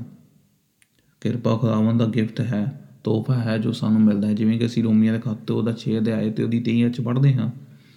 ਪਾਪ ਦੀ ਸਜ਼ਾ ਮੌਤ ਹੈ ਪਰ ਪ੍ਰਭੂ ਦਾ ਜੋ ਤੋਹਫਾ ਹੈ, ਉਹ ਕੀ ਹੈ? ਸਦੀਪਕ ਜੀਵਨ। ਉਹਨਾਂ ਲਈ ਜੋ ਕਿ ਉਹ ਵਿਸ਼ਵਾਸ ਕਰਦੇ ਹਨ।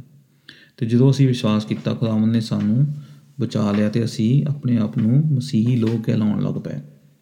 ਕੋਈ ਵੀ ਇਨਸਾਨ ਜਨਮ ਤੋਂ ਮਸੀਹ ਨਹੀਂ ਹੋ ਸਕਦਾ। ਜਦੋਂ ਅਸੀਂ ਨਵਾਂ ਜੀਵਨ ਪ੍ਰਾਪਤ ਕਰਦੇ ਹਾਂ, ਪਵਿੱਤਰ ਆਤਮਾ ਸਾਡੇ ਦਿਲਾਂ ਨੂੰ ਕਾਲ ਕਰਦਾ ਹੈ ਤੇ ਅਸੀਂ ਖੁਦਾਵੰਦ ਕੋਲ ਆਉਂਦੇ ਹਾਂ, ਉਦੋਂ ਅਸੀਂ ਨਵਾਂ ਜੀਵਨ ਪ੍ਰਾਪਤ ਕਰਦੇ ਹਾਂ ਤੇ ਅਸੀਂ ਮਸੀਹ ਕਹਿਲਾਏ ਜਾਂਦੇ ਹਾਂ। ਤੇ ਉਸ ਤੋਂ ਬਾਅਦ ਉਹ ਕਹਿੰਦਾ ਹੈ ਕਿ ਕੁਝ ਪਾਸਟਰ ਪਾਸਬਾਨ ਜੋ ਕਿ ਪਾਸਟਰ ਲੋਕ ਹਨ ਤੇ ਕੁਝ ਕੁਝ ਉਸਤਾਦ ਜੋ ਕਿ ਸਿਖਾਉਣ ਵਾਲੇ ਹਨ ਜੋ ਕਿ ਬਾਈਬਲ ਟੀਚਿੰਗ ਦਿੰਦੇ ਹਨ। ਤੇ ਇੱਕ ਪਾਸਟਰ ਜੋ ਹੈ ਉਹ ਬਾਈਬਲ ਟੀਚਰ ਵੀ ਹੁੰਦਾ ਹੈ ਪਰ ਚਰਚਾਂ ਦੇ ਵਿੱਚ ਕਲੀਸਿਆਂ ਦੇ ਵਿੱਚ ਕਈ ਇਦਾਂ ਦੇ ਵੀ ਲੋਕ ਹੁੰਦੇ ਹਨ ਜੋ ਕਿ ਅ, ਕਾਫੀ ਅ, ਗੰਭੀਰ ਤਰੀਕੇ ਨਾਲ ਅ, ਬਾਈਬਲ ਸਟੱਡੀ ਦਿੰਦੇ ਹਨ। ਇਹ ਦੋ ਲੋਕਾਂ ਦੀ ਚਰਚ ਵਿੱਚ ਬਹੁਤ ਹੀ ਜ਼ਰੂਰਤ ਹੁੰਦੀ ਹੈ। ਤਿੰਨ ਲੋਕਾਂ ਦੀ ਇਵੈਂਜਲਿਸਟ ਦੀ ਪਾਸਟਰ ਦੀ ਅਤੇ ਜੋ ਚੰਗੀ ਤਰ੍ਹਾਂ ਬਾਈਬਲ ਦੇ ਡੂੰਘੇ ਭੇਤਾਂ ਨੂੰ ਲੋਕਾਂ ਨੂੰ ਸਿਖਾਉਂਦੇ ਹਨ। ਕਿਉਂ? ਕਿਉਂਕਿ ਅ, ਜਦੋਂ ਅਸੀਂ ਬਾਈਬਲ ਨੂੰ ਸਹੀ ਤਰੀਕੇ ਨਾਲ ਪੜ੍ਹਦੇ ਹਾਂ ਤੇ ਸਾਨੂੰ ਖੁਦਾਵੰਦ ਦੇ ਵਚਨਾਂ ਦੀ ਸਮਝ ਆਉਂਦੀ ਹੈ ਤੇ ਅਸੀਂ ਉਹਨਾਂ ਉੱਤੇ ਚੱਲਦੇ ਹਾਂ ਸਹੀ ਤਰੀਕੇ ਨਾਲ। ਜੇ ਸਾਡੀ ਇਨਸਟਰਕਸ਼ਨ ਗਲਤ ਹੋ ਗਈ ਤੇ ਸਾਡਾ ਜੋ ਕਹਿ ਲਓ ਵੀ ਇੱਕ ਅ, ਉਹਦੇ ਉੱਤੇ ਚੱਲਣਾ ਇਨਸਟਰਕਸ਼ਨ ਉੱਤੇ ਉਹ ਵੀ ਫਿਰ ਗਲਤ ਹੋ ਜਾਂਦਾ ਹੈ। ਕੋਈ ਮੈਨੂੰ ਗਲਤ ਹਦਾਇਤ ਹਦਾਇਤ ਦੇਈ ਜਾਵੇ ਮੈਨੂੰ ਕਹੀ ਜਾਵੇ ਵੀ ਅ, ਤੂੰ ਇਹ ਕੰਮ ਇਦਾਂ ਕਰ। ਪਰ ਜੇ ਉਹ ਮੈਨੂੰ ਗਲਤ ਸਲਾਹ ਦਿੰਦਾ ਪਏ ਫਿਰ ਮੈਂ ਗਲਤ ਹੀ ਕਰੂੰਗਾ ਨਾ।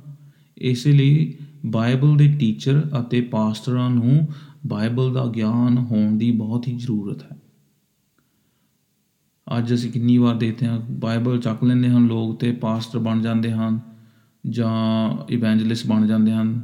ਕਦੀ ਉਹਨਾਂ ਨੇ ਨਾ ਸਟੱਡੀ ਕੀਤੀ ਹੁੰਦੀ ਹੈ ਬਾਈਬਲ। ਨਾ ਉਹ ਕਿਸੇ ਦੇ ਨਾਲ ਬੈਠੇ ਹੁੰਦੇ ਹਨ, ਨਾ ਕਈ ਵਾਰੀ ਉਹ ਚਰਚ ਦਾ ਹਿੱਸਾ ਹੁੰਦੇ ਹਨ, ਪਰ ਉਹ ਬਾਈਬਲ ਚੱਕ ਕੇ ਤੁਰ ਪੈਂਦੇ ਹਨ। ਇਹ ਇਹ ਠੀਕ ਨਹੀਂ ਹੈ ਗੱਲ, ਕਿਉਂਕਿ ਬਾਈਬਲ ਦਾ ਪ੍ਰਚਾਰ ਚਰਚ ਦੇ ਵਿੱਚ ਹੁੰਦਾ ਹੈ, ਕਲੀਸਿਆਵਾਂ ਦੇ ਲੋਕਾਂ ਦੇ ਵਿੱਚ ਹੁੰਦਾ ਹੈ। ਤੇ ਕਲੀਸਿਆ ਦੇ ਲੋਕ ਹੀ ਹੁੰਦੇ ਹਨ ਜੋ ਕਿ ਇੱਕ ਦੂਜੇ ਨੂੰ ਬਾਈਬਲ ਦੀ ਸਿੱਖਿਆ ਸਹੀ ਤਰੀਕੇ ਨਾਲ ਸਿਖਾਉਂਦੇ ਹਨ। ਤੇ ਉਹਨਾਂ ਕਲੀਸਿਆ ਦੇ ਵਿੱਚ ਖੁਦਾਵੰਦ ਇੱਦਾਂ ਦੇ ਬੰਦੇ ਖੜਾ ਹੀ ਕਰ ਦਿੰਦਾ ਹੈ ਜੋ ਕਿ ਪਾਸਟਰ ਬਣਦੇ ਹਨ ਤੇ ਜੋ ਬਾਈਬਲ ਟੀਚਰ ਤੇ ਇਵੈਂਜਲਿਸਟ ਬਣਦੇ ਹਨ। ਤੇ ਖੁਦਾਵੰ ਕਹਿੰਦਾ ਹੈ ਕਿ ਜੋ ਪਾਸਟਰ ਅਤੇ ਟੀਚਰ ਹਨ ਇਵੈਂਜਲਿਸਟ ਹਨ ਇਹ ਖੁਦਾਵੰ ਦੇ ਗਿਫਟ ਹਨ ਚਰਚ ਲਈ। ਤੇ ਬਾਈਬਲ ਸਾਨੂੰ ਇਹ ਵੀ ਕਹਿੰਦੀ ਹੈ ਵੀ ਸਾਨੂੰ ਜੋ ਸਾਨ- ਸਾਡੇ ਦਰਮਿਆਨ ਅ, ਪ੍ਰਚਾਰ ਕਰਦੇ ਹਨ ਖੁਦਾਵੰ ਦੇ ਜੋ ਚਰਚ ਹਨ ਉਹਨਾਂ ਦੇ ਵਿੱਚ ਸੇਵਕੇ ਕਰਦੇ ਹਨ। ਸਾਨੂੰ ਉਹਨਾਂ ਲੋਕਾਂ ਨੂੰ ਉਹਨਾਂ ਪਾਸਟਰਾਂ ਨੂੰ ਟੀਚਰਾਂ ਨੂੰ ਉਹਨਾਂ ਮਿਸ਼ਨਰੀਆਂ ਨੂੰ ਜਾਂ ਇਵੈਂਜਲਿਸਟ ਨੂੰ ਉਹਨਾਂ ਲੋਕਾਂ ਨੂੰ ਅ, ਸਾਨੂੰ ਰਿਸਪੈਕਟ ਦੇਣ ਦੀ ਲੋੜ ਹੈ। ਹੁਣ ਕਿਉਂਕਿ ਕਿੰਨੇ ਝੂਠੇ ਪ੍ਰਚਾਰਕ ਹਨ ਇਹਦਾ ਮਤਲਬ ਇਹ ਥੋੜੀ ਹੈ ਕਿ ਸਾਰੇ ਹੀ ਝੂਠੇ ਹਨ। ਕਈ ਚੰਗੇ ਪ੍ਰਚਾਰਕ ਹਨ ਜੋ ਸਹੀ ਪ੍ਰਚਾਰ ਕਰਦੇ ਹਨ ਤੇ ਉਹ ਪ੍ਰਭੂ ਦਾ ਪ੍ਰਚਾਰ ਦੂਰ ਦੂਰ ਤੱਕ ਲੈ ਕੇ ਜਾਂਦੇ ਹਨ। ਪ੍ਰਭੂ ਦੀ ਸੇਵਕਾਈ ਕਰਦੇ ਹਨ। ਪ੍ਰਭੂ ਦੇ ਲੋਕਾਂ ਨੂੰ ਤਸੱਲੀ ਦਿੰਦੇ ਹਨ ਹੁੰਗਾਰਾ ਦਿੰਦੇ ਹਨ ਉਹਨਾਂ ਨੂੰ ਚੰਗੀ ਸਿੱਖਿਆ ਦਿੰਦੇ ਹਨ। ਸਾਨੂੰ ਉਹਨਾਂ ਲੋਕਾਂ ਦੀ ਰਿਸਪੈਕਟ ਵੀ ਕਰਨੀ ਚਾਹੀਦੀ ਹੈ। ਤੇ ਇਹ ਹੋ ਗਈ ਬੈਲੈਂਸਡ ਗੱਲ। ਵੀ ਜੇ ਕੋਈ ਗਲਤ ਪ੍ਰਚਾਰ ਕਰਦਾ ਹੈ ਇਹਦਾ ਮਤਲਬ ਇਹ ਨਹੀਂ ਹੈ ਕਿ ਸਾਰੇ ਹੀ ਗਲਤ ਹਨ। ਕਈ ਪ੍ਰਚਾਰਕ ਚੰਗੇ ਵੀ ਹਨ। ਉਹਨਾਂ ਦੇ ਚਰਚਾਂ ਨੂੰ ਤੁਸੀਂ ਜੁਆਇਨ ਕਰੋ। ਉਹਨਾਂ ਦੀ ਕਲੀਸਿਆਵਾਂ ਦਾ ਹਿੱਸਾ ਬਣੋ। ਉਹਨਾਂ ਦੇ ਜੋ ਕਲੀਸਿਆ ਦੇ ਲੋਕ ਹਨ ਉਹਨਾਂ ਦੇ ਨਾਲ ਸੰਗਤ ਰੱਖੋ। ਉਹਨਾਂ ਦੇ ਨਾਲ ਬੈਠ ਕੇ ਬਾਈਬਲ ਪੜ੍ਹੋ। ਉਹਨਾਂ ਦੇ ਨਾਲ ਬੈਠ ਕੇ ਪ੍ਰਾਰਥਨਾ ਕਰੋ। ਉਹਨਾਂ ਨਾਲ ਬੈਠ ਕੇ ਬਾਈਬਲ ਦਾ ਵਚਨ ਸੁਣੋ। ਇਹ ਗੱਲਾਂ ਵੀ ਬਹੁਤ ਹੀ ਜ਼ਰੂਰੀ ਹਨ। ਤੇ ਜੇ ਤੁਸੀਂ ਇਵੇਂ ਕਰਦੇ ਹੋ ਅ, ਇਹ ਪ੍ਰਭੂ ਦੀ ਮਹਿਮਾ ਨੂੰ ਹੋਰ ਵੀ ਅੱਗੇ ਵਧਾਉਂਦਾ ਹੈ ਸਾਡੀ ਜ਼ਿੰਦਗੀ ਦੇ ਵਿੱਚ। ਜਿਵੇਂ ਅ, ਹੁਣ ਅਸੀਂ ਗੱਲ ਕਰੀਏ ਪਾਸਟਰਾਂ ਦੀ ਜਾਂ ਟੀਚਰਾਂ ਦੀ ਇਹ ਬਹੁਤ ਹੀ ਜ਼ਰੂਰੀ ਹਿੱਸਾ ਹਨ ਚਰਚ ਦੇ। ਮੈਂ ਆਪਣੇ ਲੋਕਾਂ ਨੂੰ ਹਮੇਸ਼ਾ ਕਹਿੰਦਾ ਹੁੰਦਾ ਕਿ ਹਾਲਾਂਕਿ ਮੈਂ ਤੁਹਾਡਾ ਪਾਸਟਰ ਹਾਂ ਹੁਣ ਜਿਵੇਂ ਕਿ ਜਿੱਥੇ ਮੈਂ ਸੇਵਕਾਈ ਕਰਦਾ ਹਾਂ ਮੈਨੂੰ ਪਾਸਟਰ ਚੁਣਿਆ ਹੋਇਆ ਹੈ ਲੋਕਾਂ ਨੇ ਕਲੀਸਿਆਵਾਂ ਨੇ ਕਲੀਸਿਆ ਮੇਰੀ ਕਲੀਸਿਆ ਨੇ ਇੱਥੇ। ਜੋ ਕਿ ਪ੍ਰਭੂ ਦੀ ਕਲੀਸਿਆ ਹੈ, ਮੈਂ ਤਾਂ ਸਿਰਫ ਇੱਥੇ ਇੱਕ ਸੇਵਕ ਹਾਂ। ਤੇ ਮੈਂ ਉਹਨਾਂ ਨੂੰ ਕਹਿੰਦਾ ਹੁੰਦਾ ਹਾਂ ਲੋਕਾਂ ਨੂੰ ਕਿ ਹਾਲਾਂਕਿ ਮੈਂ ਤੁਹਾਡਾ ਪਾਸਟਰ ਹਾਂ, ਮੈਂ ਇਹ ਚਰਚ ਦਾ ਮੈਂਬਰ ਵੀ ਹਾਂ, ਮੈਂ ਤੁਹਾਡਾ ਮਸੀਹੀ ਭਰਾ ਵੀ ਹਾਂ। ਇਸ ਕਰਕੇ ਅਸੀਂ ਸਾਰੇ ਇੱਕੋ ਸਮਾਨ ਹਾਂ। ਹਾਲਾਂਕਿ ਪ੍ਰਭੂ ਨੇ ਕਈ ਪਾਸਟਰਾਂ ਨੂੰ ਚੁਣਿਆ ਹੈ, ਕਈ ਅਧਿਆਪਕਾਂ ਨੂੰ ਚੁਣਿਆ ਹੈ ਚਰਚ ਵਿੱਚ, ਪਰ ਉਹ ਕਲੀਸਿਆ ਤੋਂ ਉੱਤੇ ਨਹੀਂ ਹਨ। ਉਹ ਕਲੀਸਿਆ ਦੇ ਨਾਲ ਹਨ। ਉਹ ਕਲੀਸਿਆ ਦੇ ਨਾਲ ਚੱਲਦੇ ਹਨ ਤੇ ਕਲੀਸਿਆ ਨੂੰ ਹੁੰਗਾਰਾ ਦਿੰਦੇ ਹਨ ਕਿ ਉਹ ਪ੍ਰਭੂ ਦੇ ਨਾਲ ਕਿਵੇਂ ਚੱਲ ਸਕਣ। ਅੱਜ ਕੱਲ ਕਈ ਅਸੀਂ ਪਾਸਟਰਾਂ ਨੂੰ ਦੇਖੀਏ ਤੇ ਉਹ ਤਾਂ ਪ੍ਰਭੂ ਯਿਸੂ ਮਸੀਹ ਦਾ ਸਥਾਨ ਉਹਨਾਂ ਨੇ ਕਲੀਸਿਆ ਦੇ ਉੱਤੇ ਆਪ ਹੀ ਲਿਆ ਹੋਇਆ ਹੈ। ਜਿਵੇਂ ਕਿ ਖੁਦ ਉਹ ਆਪ ਹੀ ਪ੍ਰਭੂ ਹੋਣ ਕਲੀਸਿਆਵਾਂ ਦੇ। ਇਹ ਗਲਤ ਗੱਲ ਹੈ। ਅਸੀਂ ਅ, ਕਲੀਸਿਆਵਾਂ ਦਾ ਚਰਚ ਦਾ ਹੈੱਡ ਨਹੀਂ ਹਾਂ। ਪ੍ਰਭੂ ਯਿਸੂ ਮਸੀਹ ਚਰਚ ਦਾ ਹੈੱਡ ਹੈ। ਅਸੀਂ ਸਿਰਫ ਸੇਵਕ ਹਾਂ। ਅਸੀਂ ਨੌਕਰ ਹਾਂ ਪ੍ਰਭੂ ਦੇ। ਤੇ ਸਾਡੀ ਸਾਡਾ ਕੰਮ ਇਹ ਹੈ ਕਿ ਅਸੀਂ ਪ੍ਰਭੂ ਦੇ ਲੋਕਾਂ ਨੂੰ ਪ੍ਰਭੂ ਦਾ ਵਚਨ ਸੁਣਾਈਏ ਉਹਨਾਂ ਨੂੰ ਇਨਕਰੇਜ ਕਰੀਏ ਉਹਨਾਂ ਨੂੰ ਪ੍ਰਭੂ ਦੇ ਵੱਲ ਜੋੜੀਏ ਪ੍ਰਭੂ ਦੇ ਪ੍ਰੇਮ ਬਾਰੇ ਦੱਸੀਏ ਪ੍ਰਭੂ ਦੇ ਨਿਆਂ ਬਾਰੇ ਦੱਸੀਏ ਪ੍ਰਭੂ ਦੇ ਵਚਨਾਂ ਬਾਰੇ ਦੱਸੀਏ ਤਾਂ ਕਿ ਉਹ ਪ੍ਰਭੂ ਦੇ ਇੰਤਜ਼ਾਰ ਵਿੱਚ ਸਾਡੇ ਨਾਲ ਜੋੜ ਕੇ ਅ, ਇਕੱਠੇ ਸੇਵਕਾਈ ਕਰਨ ਅਤੇ ਜਦ ਤੱਕ ਪ੍ਰਭੂ ਨਹੀਂ ਆਉਂਦਾ ਤਦ ਤੱਕ ਅਸੀਂ ਉਸ ਦਾ ਇਕੱਠੇ ਹੋ ਕੇ ਇੰਤਜ਼ਾਰ ਕਰੀਏ। ਕਲੀਸਿਆ। ਜੋ ਕਿ ਪ੍ਰਭੂ ਦੇ ਚੁਣੇ ਹੋਏ ਲੋਕ ਹਨ, ਉਹ ਇਕੱਠੇ ਹੋ ਕੇ ਪ੍ਰਭੂ ਦਾ ਇੰਤਜ਼ਾਰ ਕਰਦੇ ਹਨ। ਇਹ ਹੀ ਸਾਡੀ ਸਭ ਤੋਂ ਵੱਡੀ ਮਿਨਿਸਟਰੀ ਹੈ ਕਿ ਅਸੀਂ ਪ੍ਰਭੂ ਦਾ ਇੰਤਜ਼ਾਰ ਕਰਦੇ ਹਾਂ ਤੇ ਪ੍ਰਭੂ ਦੇ ਇੰਤਜ਼ਾਰ ਵਿੱਚ ਅਸੀਂ ਪ੍ਰਭੂ ਦੀ ਸੇਵਕਾਈ ਕਰਦੇ ਹਾਂ, ਇਕੱਠੇ ਹੋ ਕੇ। ਤੇ ਗੱਲ ਕਰਦੇ ਹਾਂ ਯੂਨਿਟੀ ਦੀ, ਕਿਉਂਕਿ ਇਹ ਜਿਹੜਾ ਚੌਥਾ ਅਧਿਆਇ ਹੈ, ਇਹ ਯੂਨਿਟੀ ਇੱਕ ਇਕਤਾ ਦੀ ਗੱਲ ਕਰਦਾ ਹੈ। ਜੇ ਪਾਸਟਰ ਚੰਗੇ ਨਹੀਂ ਹਨ ਪ੍ਰਚਾਰਕ ਚੰਗੇ ਨਹੀਂ ਹਨ, ਲੋਕਾਂ ਨੂੰ ਭਰਮਾਉਂਦੇ ਹਨ ਤੇ ਫਿਰ ਚਰਚ ਕਿਵੇਂ ਇੱਕ ਇੱਕ ਹੋ ਸਕਦਾ ਹੈ? ਜੇ ਅਸੀਂ ਚਾਹੁੰਦੇ ਹਾਂ ਕਿ ਕਲੀਸਿਆ ਇੱਕ ਹੋਵੇ, ਕਲੀਸਿਆ ਦੇ ਲੋਕ ਇੱਕ ਹੋਣ, ਉਹਨਾਂ ਨੂੰ ਇੱਕ ਮਨ ਹੋਣ ਦੀ ਲੋੜ ਹੈ ਤੇ ਉਹਨਾਂ ਨੂੰ ਇਹ ਗੱਲਾਂ ਦਾ ਪਤਾ ਹੋਣ ਦੀ ਲੋੜ ਹੈ ਕਿ ਰਸੂਲ ਕੌਣ ਸਨ, ਪ੍ਰੋਫਿਟ, ਨਬੀ ਕੌਣ ਸਨ? ਤੇ ਜੋ ਅਸੀਂ ਗੱਲ ਕਰਦੇ ਹਾਂ ਫਿਰ, ਪਾਸਟਰ ਦਾ ਕੰਮ ਕੀ ਹੈ, ਪ੍ਰਚਾਰਕ ਦਾ ਕੰਮ ਕੀ ਹੈ? ਇਵੈਂਜਲਿਸਟ ਦਾ ਕੰਮ ਕੀ ਹੈ? ਸਾਨੂੰ ਇਹ ਕੰਮ, ਕੰਮਾਂ ਦਾ ਪਤਾ ਹੋਣਾ ਚਾਹੀਦਾ ਹੈ। ਤੇ ਚਰਚ ਜੋ ਹੈ, ਉਹ ਇੱਕ ਮਿਰੇਕਲ ਮਸ਼ੀਨ ਨਹੀਂ ਹੈ। ਚਰਚ ਜੋ ਹੈ, ਉਹ ਪ੍ਰਭੂ ਦਾ ਸਰੀਰ ਹੈ ਇਸ ਦੁਨੀਆ ਦੇ ਉੱਤੇ। ਤੇ ਪ੍ਰਭੂ ਆਪਣੇ ਚਰਚ ਦੇ ਦੁਆਰਾ ਕੰਮ ਲੈਂਦਾ ਹੈ ਤਾਂ ਕਿ ਅਸੀਂ ਪ੍ਰਭੂ ਦੇ ਨਾਮ ਨੂੰ ਮਹਿਮਾ ਦੇ ਸਕੀਏ। ਜੇ ਤੁਹਾਡੇ ਵਿੱਚ ਕੋਈ ਬਿਮਾਰ ਹੈ, ਜੇ ਤੁਹਾਡੇ ਕੋਲ ਜੌਬ ਨਹੀਂ ਹੈ, ਜੇ ਤੁਹਾਡੇ ਕੋਲ ਮੈਰਿਜ ਪਾਰਟਨਰ ਨਹੀਂ ਹੈ ਜੇ ਤੁਹਾਡੇ ਕੋਲ ਐਕਸ ਵਾਈ ਜ਼ੈਡ ਨਹੀਂ ਹੈ, ਤੇ ਇਸ ਦਾ ਮਤਲਬ ਇਹ ਥੋੜੀ ਹੈ ਕਿ ਪ੍ਰਭੂ ਤੁਹਾਨੂੰ ਉਹ ਸਾਰੀਆਂ ਚੀਜ਼ਾਂ ਚੀਜ਼ਾਂ ਦੇ ਦੇਵੇਗਾ। ਪਰ ਕਿਉਂਕਿ ਪ੍ਰਭੂ ਭਲਾ ਹੈ, ਉਹ ਦਿੰਦਾ ਹੈ ਸਾਨੂੰ। ਕਿਉਂਕਿ ਪ੍ਰਭੂ ਕਹਿੰਦਾ ਹੈ ਕਿ ਤੁਹਾਨੂੰ ਇਹ ਚੀਜ਼ਾਂ ਮੰਗਣ ਦੀ ਲੋੜ ਨਹੀਂ ਹੈ। ਜੇ ਤੁਸੀਂ ਸਵਰਗ ਦੇ ਰਾਜ ਦੀ ਭਾਵਨਾ ਕਰੋਗੇ, ਇਹ ਤੁਹਾਨੂੰ ਚੀਜ਼ਾਂ ਸਭ ਮਿਲ ਜਾਣਗੀਆਂ। ਤੇ ਸੰਤੁਸ਼ਟ ਮਨ ਨਾਲ ਹੋ ਕੇ ਤੁਹਾਨੂੰ ਪ੍ਰਭੂ ਦੇ ਕੋਲ ਆਉਣ ਦੀ ਲੋੜ ਹੈ। ਤੇ ਪ੍ਰਭੂ ਨੂੰ ਅਪਣਾਉਣ ਦੀ ਲੋੜ ਹੈ। ਤੇ ਜੋ ਪ੍ਰਭੂ ਤੁਹਾਡੀ ਜ਼ਿੰਦਗੀ ਵਿੱਚ ਕੰਮ ਚਾਹੁੰਦਾ ਹੈ, ਜਾਂ ਕਈ ਬਲੇਸਿੰਗਸ ਦੇਣਾ ਚਾਹੁੰਦਾ ਹੈ, ਉਹ ਤਾਂ ਦੇ ਦੇਵੇਗਾ ਸਾਨੂੰ। ਉਹਨੇ ਤਾਂ ਆਲਰੇਡੀ ਦੇ ਦਿੱਤੀਆਂ ਹਨ। ਇਸ ਕਰਕੇ ਸਾਨੂੰ ਇਹਨਾਂ ਗੱਲਾਂ ਉੱਤੇ ਧਿਆਨ ਲਾਉਣ ਦੀ ਲੋੜ ਨਹੀਂ ਹੈ, ਪਰ ਪ੍ਰਭੂ ਦੇ ਵਚਨਾਂ ਉੱਤੇ ਧਿਆਨ ਲਾਉਣ ਦੀ ਲੋੜ ਹੈ। ਤੇ ਮੈਂ ਉਮੀਦ ਕਰਦਾ ਹਾਂ ਫਿਰ ਅੱਜ ਦਾ ਵਚਨ ਤੁਹਾਨੂੰ ਇਨਕਰੇਜ ਕਰੇਗਾ। ਹਾਲਾਂਕਿ ਮੈਂ ਕੁਝ ਗੱਲਾਂ ਕਹੀਆਂ ਹਨ ਜੋ ਕਿ ਤੁਹਾਨੂੰ ਸ਼ੌਕਿੰਗ ਲੱਗਣਗੀਆਂ ਪਰ ਜੇ ਅਸੀਂ ਇਹ ਗੱਲਾਂ ਨੂੰ ਨਾ ਕਰੀਏ ਤਾਂ ਫਿਰ ਕਈ ਲੋਕ ਭਰਮਾਵੇ ਵਿੱਚ ਹੀ ਰਹਿਣਗੇ। ਤੇ ਇਹ ਗੱਲਾਂ ਅ, ਔਖੀਆਂ ਹਨ ਸੁਣਨ ਸੁਣਨ ਲਈ ਵੀ ਤੇ ਕਹਿਣ ਵਿੱਚ ਵੀ। ਕਿਉਂਕਿ ਮੈਨੂੰ ਤਾਂ ਕੋਈ ਸ਼ੌਂਕ ਥੋੜੀ ਆ ਕਿ ਮੈਂ ਇਹ- ਕੋਈ ਡਿਫਿਕਲਟ ਗੱਲਾਂ ਤੁਹਾਨੂੰ ਕਵਾਂ ਜੋ ਕਿ ਸ਼ਾਇਦ ਆਫੈਂਸਿਵ ਤੁਹਾਨੂੰ ਲੱਗਣਗੀਆਂ। ਪਰ ਜੇ ਅਸੀਂ ਪ੍ਰਭੂ ਦੇ ਵਚਨ ਦੀ ਗੱਲ ਕਰੀਏ ਤੇ ਜੇ ਅੱਜ ਕੱਲ ਜੋ ਕ- ਹੋ ਰਿਹਾ ਹੈ ਕਲੀਸਿਆਵਾਂ ਦੇ ਵਿੱਚ ਸਪੈਸ਼ਲੀ ਪੰਜਾਬ ਦੇ ਵਿੱਚ ਤੇ ਫਿਰ ਵਾਰਨਿੰਗ ਤਾਂ ਦੇਣ ਦੀ ਅ, ਇੱਕ ਕਹਿ ਲਓ ਵਜ੍ਹਾ ਤਾਂ ਬਣਦੀ ਹੈ। ਤੇ ਸ਼ਾਇਦ ਵਾਰਨਿੰਗ ਮੇਰੇ ਮੂੰਹੋਂ ਨਿਕਲਣੀ ਸੀਗੀ ਹਾਲਾਂਕਿ ਮੈਂ ਤਾਂ ਨਹੀਂ ਸੀ ਚਾਹੁੰਦਾ ਕਿ ਮੈਂ ਇਦਾਂ ਦੀਆਂ ਗੱਲਾਂ ਕਵਾਂ। ਪਰ ਜੇ ਅਸੀਂ ਦੇਖੀਏ ਗਲਤ ਹੁੰਦਾ ਤੇ ਜੇ ਅਸੀਂ ਗਲਤ ਹੁੰਦਾ ਦੇਖ ਕੇ ਚੁੱਪ ਰਹੀਏ ਤੇ ਫਿਰ ਸਭ ਤੋਂ ਵੱਡੀ ਗਲਤ ਤਾਂ ਗਲਤ ਗਲਤ ਜਿਹੜੇ ਲੋਕ ਹਨ ਉਹ ਤਾਂ ਫਿਰ ਅਸੀਂ ਹੋ ਗਏ ਨਾ। ਇਸੇ ਲਈ ਪ੍ਰਭੂ ਕਹਿੰਦਾ ਹੈ ਕਿ ਸੱਚ ਨੂੰ ਜਾਣੋ। ਅਹ ਭੇੜੀਆਂ ਭੇੜੀਏ ਜੋ ਹਨ ਉਹਨਾਂ ਦੇ ਪਿੱਛੇ ਨਾ ਜਾਓ ਜੋ ਚੰਗੇ ਖਾਦਮ ਹਨ ਚੰਗੇ ਪ੍ਰਚਾਰਕ ਹਨ ਜੋ ਲੋਕਾਂ ਨੂੰ ਪ੍ਰੇਮ ਕਰਦੇ ਹਨ ਜੋ ਪ੍ਰਭੂ ਨੂੰ ਪ੍ਰੇਮ ਕਰਦੇ ਹਨ ਪ੍ਰਭੂ ਦੇ ਵਚਨ ਨੂੰ ਪ੍ਰੇਮ ਕਰਦੇ ਹਨ ਉਹਨਾਂ ਦੇ ਕੋਲ ਜਾਓ ਤੇ ਉਹਨਾਂ ਨੂੰ ਰਿਸਪੈਕਟ ਦਿਵੋ ਉਹਨਾਂ ਦੇ ਨਾਲ ਬੈਠੋ ਉਹਨਾਂ ਨਾਲ ਪ੍ਰਾਰਥਨਾ ਕਰੋ ਉਹਨਾਂ ਦੇ ਕੋਲ ਜਾ ਕੇ ਸੰਗਤ ਕਰੋ ਤੇ ਆਪਣੇ ਮਸੀਹ ਭਾਈ ਭੈਣਾਂ ਦੇ ਨਾਲ ਇੱਕ ਸੰਗਤ ਏਕਤਾ ਜ਼ਰੂਰ ਰੱਖੋ ਕਿਉਂਕਿ ਇਹ ਪ੍ਰਭੂ ਅ, ਚਾਹੁੰਦਾ ਹੈ ਕਿ ਪ੍ਰਭੂ ਦੇ ਜੋ ਲੋਕ ਹਨ ਸੱਚੇ ਲੋਕ ਹਨ ਉਹ ਇੱਕ ਦੂਜੇ ਨੂੰ ਪ੍ਰੇਮ ਕਰਨ। ਜਿਵੇਂ ਕਿ ਪ੍ਰਭੂ ਨੇ ਸਾਨੂੰ ਹੁਕਮ ਦਿੱਤਾ ਹੈ ਯੂਨਾ ਦੀ ਇੰਜੀਲ ਉਸ ਦਾ 13 ਅਧਿਆਇ ਤੇ ਅੱਜ ਮੈਂ ਇੱਥੇ ਹੀ ਰੁਕੂੰਗਾ ਤੇ ਉਮੀਦ ਕਰਦਾ ਹਾਂ ਕਿ ਇਹ ਵਚਨ ਤੁਸੀਂ ਅ, ਆਪਣੇ ਹਿਰਦੇ ਵਿੱਚ ਯਾਦ ਰੱਖੋਗੇ। ਤੇ ਖੁਦਾਵੰ ਨੂੰ ਮਹਿਮਾ ਦੇਣ ਲਈ ਕਲੀਸਿਆ ਦੀ ਏਕਤਾ ਨੂੰ ਬਰਕਰਾਰ ਰੱਖੋਗੇ। ਖੁਦਾਵੰ ਤੁਹਾਨੂੰ ਸਾਰਿਆਂ ਨੂੰ ਬਰਕਤ ਦੇਵੇ ਇਸ ਵਚਨ ਤੋਂ। ਆਮੀਨ।